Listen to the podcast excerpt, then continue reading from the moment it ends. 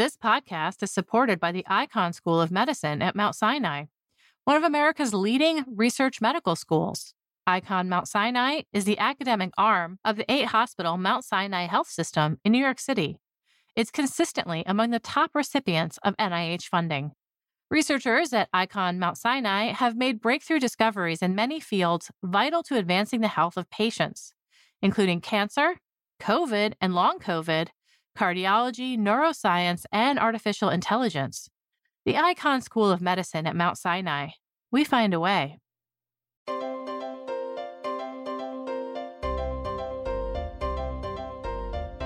Welcome to the Science Podcast for January 4th, 2019.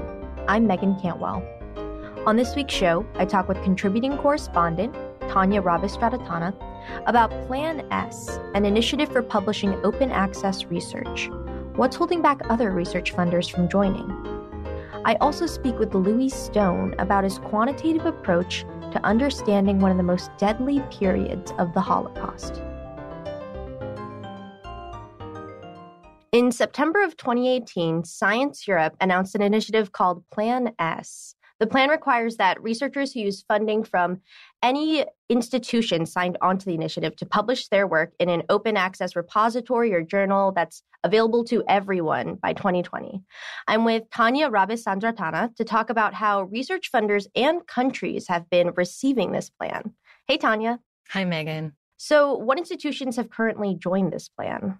Right now, we have 16 institutions uh, from 13 different countries that have joined the Coalition S, as it's called. Mm-hmm. And that includes uh, one private funder from the US, the Bill and Melinda Gates Foundation, and some uh, major funding agencies from France and the United Kingdom, and also smaller agencies from other countries. You mentioned before that the Bill and Melinda Gates Foundation signed on to Plan S, and they also previously did require open access as a mandate to using their funding. So, what is the difference between what the Gates Foundation used to mandate and how does it change that they've joined Plan S? The Gates Foundation was definitely a pioneer. They they've already been requiring immediate open access uh, since 2017. Mm-hmm. But Plan S goes even further because it also targets hybrid journals. Hybrid journals are journals that make money both from subscription and from article processing charges. So that's what is called double dipping. And Plan says we don't want double dipping. We want hybrid journals to shift their business model to complete open access and they require written commitments to do so within a certain amount of time. Uh, the Gates Foundation, they didn't target hybrid journals at the time, and now they're aligning with Plan S and they are saying they will crack down on, on hybrid journal publication too. Has there been a lot of interest in other research funders joining Plan S? There have been statements of support. At the time of the plan was launched in particular, there were several letters that accompanied the plan and the list of, uh, of funders. So agencies did say, we support the goals of Plan S, uh, but we're not quite ready to join for this or that reason. So what are the main reservations for funders who haven't signed on yet? Plan S is, uh, is quite radical. Most funders already have open access policies. They already require typically that the grantees uh, make their scientific papers available for free, but they generally allow six month or 12 month delay. And Plan S requires immediate open access. So it goes much further. And it also has a very short timeline to begin action on the 1st of January 2020. So for a lot of funders, this goes a bit too far, too fast.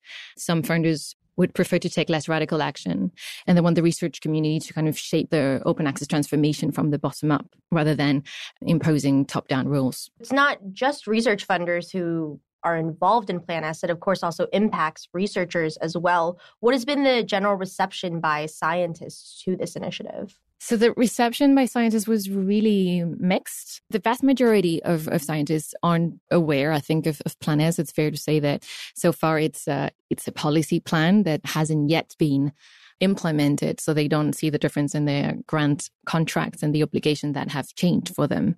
But for open access advocates who followed these very closely, there have been very strong reactions, sometimes very emotional reactions. Some people think uh, funder mandates the way to go.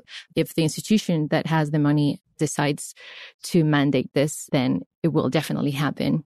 And others think it's too radical, it's too far too soon, too restrictive, and they would like more options to publish in different venues, or they would need more time, or they would want more more detail to know exactly what would happen. Yeah, and on the other side, there are the publishers of this research. What has been their concerns? Not all of them have responded. I think a lot of them are taking the time to see exactly what's going to be the very, very fine print of Plan S some publishers have said they will work with the Plan S funders and to find a solution that works for them and to adapt and, and continue to have a business model that works for them. And others are kind of waiting and we don't yet know if they're going to be cooperative. Is the big question is are the other publishers going to play ball or not? Are they going to wait until the very last minute although open access publication mean, means it's free on the user end to access, there's a fee associated with publishing the paper, though. Is this something that Plan S discusses? Open access doesn't always involve a fee. I think that's a very important point to, to take on board. Um, there are ways to publish open access without fees. Plan S does focus, and some critics at the beginning thought there was too much focus on this gold business model when researchers pay a fee to a journal to have their paper published open access. And Plan S says funders that sign on to Plan S will pick up the bill for these article processing charges and we will cap them. They want to make sure that article processing charges are not going to skyrocket um, and that the market is a little bit more even and fair. One important thing to keep in mind is that not every region has the same publishing practices. Some publishers are saying that they're not going to buy in until all funders join in on this. And based on your research, does it seem likely that there's going to be a lot more people joining Plan S in the coming months? So, based on our research, uh, yes, we know that some agencies are planning to join. Some of them need more time. It's kind of a big geopolitical game. There might be some peer pressure for funders to say, okay, this group of funders is opening the door to something really radical. We also want in. Or on the contrary, they might say, oh, I just, I'd rather wait and see what happens with this group of people before I commit myself. At the time that Plan S was launched, there were there were eleven funders. Now it's already grown, and it's been four months. It's already been five more uh, agencies have joined. And then in December, China said they support the goals of Plan S. Without saying that they will formally join the coalition, they say we completely support the goals of Plan S and mention very similar measures to Plan S. So that weight of a good number of agencies from Europe, a very clear commitment from China is definitely significant. It's not an isolated project. It's it's taken a, a global flavor even if these countries don't join Plan S by saying that they are also committed to open access, that could also still have a sway on publishers then. If they align their policies to the basic principles of Plan S uh, without signing formally, it's less powerful, obviously, because the alignment will be possibly less strong. But if they go for similar measures, then it can definitely have a very big impact. We're still a little ways away from the 2020 deadline. Are there still some aspects of Plan S that may change in the upcoming year? The basic principles of Plan S are not going to change. They're a very short set of 10 brief principles, and the team behind Plan S has made it clear that they will not open those for discussions. But the implementation guidelines that have been released in November are open for feedback until the end of the month. So, looking forward on how this might impact research culture in the future, some people contend that publishing in a journal with a high impact factor has an influence on hiring decisions. How would Plan S change this?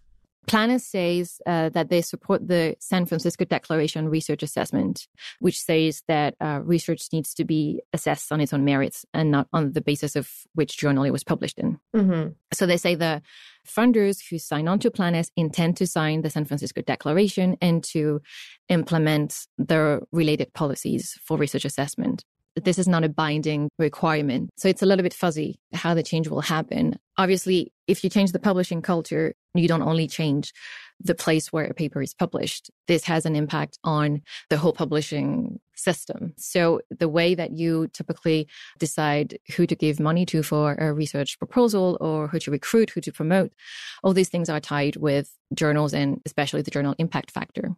The people behind Plan hope that by changing the publishing culture, you will change the research culture more broadly. Gotcha. All right. Thanks so much, Tania. Thank you. Tania Rabesandratana is a contributing correspondent at Science. You can find a link to her story at sciencemag.org slash podcasts. Stay tuned for my interview with Lewi Stone about quantifying the kill rate during the Holocaust.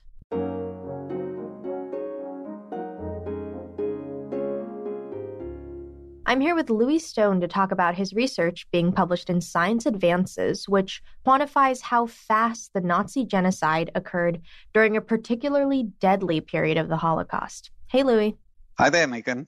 First off, I'm curious what your background is and how you arrived at this topic that's at the intersection of both math and history.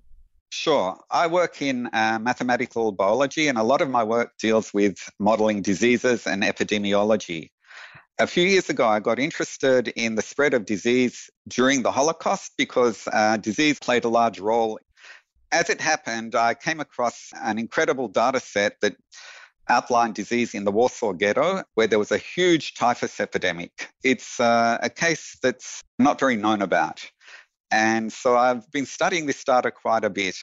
While doing this, I came across other documents and other data sets, and that led me to my larger work on the Holocaust. Your research centers specifically around Operation Reinhard, and that was one of the largest murder campaigns of the Holocaust. Could you give some background about this event? In January 1942, arguably, was the Wannsee Conference when the Nazis finalized on the final solution to eradicate all the Jewish population.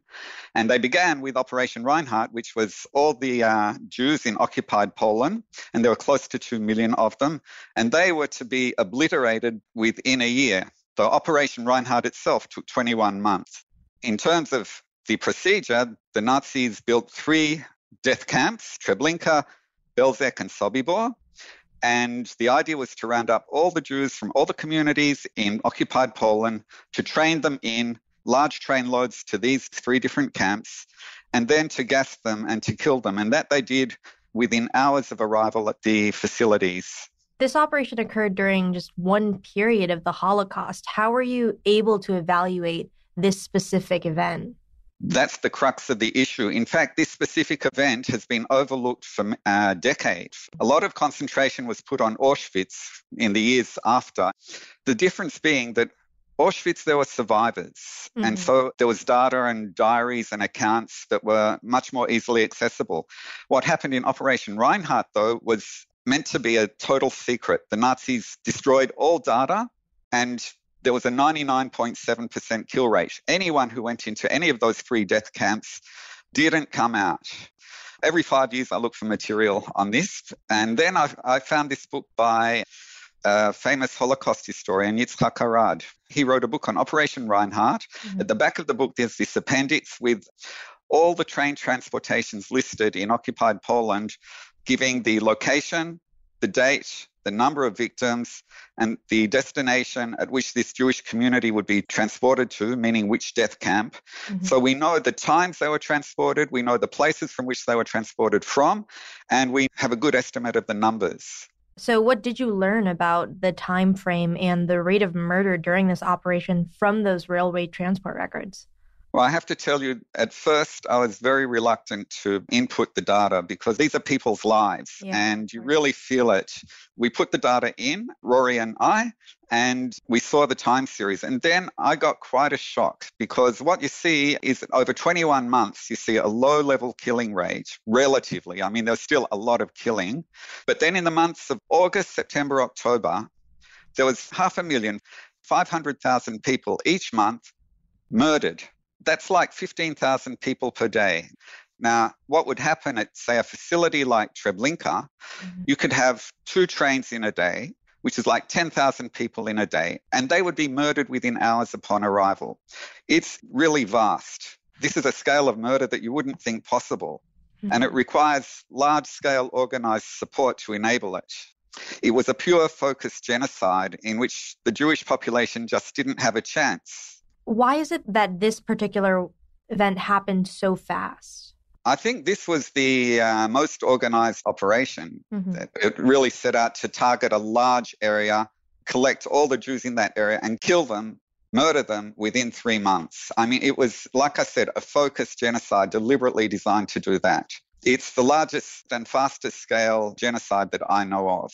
What caused the end of this intense kill rate? So, after three months, there were very few uh, victims left in occupied Poland to collect. So, the Germans had basically finished their job. So, when you look at the graph, the killings just suddenly stop. And that's an indication that they've run out of Jewish people to kill. Yeah. There's also another implication. Because it lasted three months, not only is it not widely known, you can do a search in books on the internet. You won't see it. They won't give you any time frame. It happened over 21 months or it may have happened over six years. This is the first time, I believe, that it's really isolated down to the bulk of the killing happened in three months. So if you think about it, how is the victim supposed to come up with any organized resistance? It would be impossible. I mean, the event was over before it almost began. Do you think this will change how historians characterize the Holocaust? It will definitely add to the interpretation of a very large part of it, which is not widely known. I show these graphs to people all the time, and they're quite shocked. No one realizes that that's how a genocide could work. They always see it in other terms. Like you hear six million Jewish people died in the Holocaust, but your mind cannot latch on to that huge number. It's you can't grasp it. But you look at these graphs and you really catch what happens. Yeah, and you mentioned in your research that textbooks often compare other genocides to the Holocaust, like the Rwandan genocide, and some textbooks say that this genocide had kill rates that were three to five times higher than the Holocaust, and your research suggests otherwise. So, what do you think the importance of this research is in contextualizing other genocides? There is a big field of comparative genocide. It's now become standard that, yes, the Rwanda genocide was the uh, most intense genocide of the 20th century. All genocides in 20th century considered, including the Holocaust. So, for example, Samantha Power, the ex US ambassador to the UN, stated that the Rwanda genocide was the fastest, most efficient killing spree of the 20th century. And many, many other comparative genocide scholars tell us the same. Well, they just don't know about Operation Reinhard. And it could be because that information's not out there. So I'm hoping my study will rectify that. But it's a whole field of comparative genocide studies.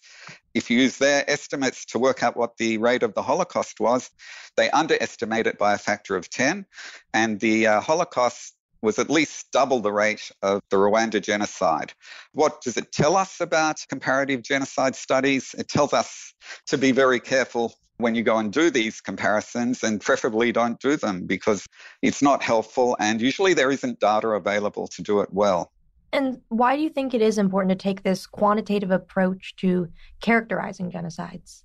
There's now a whole new science of quantifying wars, conflicts, and genocides. So, if you look at modern genocides, there's great efforts now being made to characterize the war casualties and the different types of war casualties, whether they're civilian or not.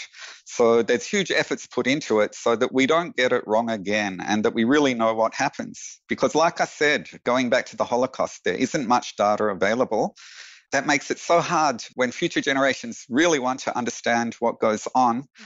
They'll get stuck. You know, there's not any modern statistics, and believe it or not, there's not even one graph. You won't find graphs of it.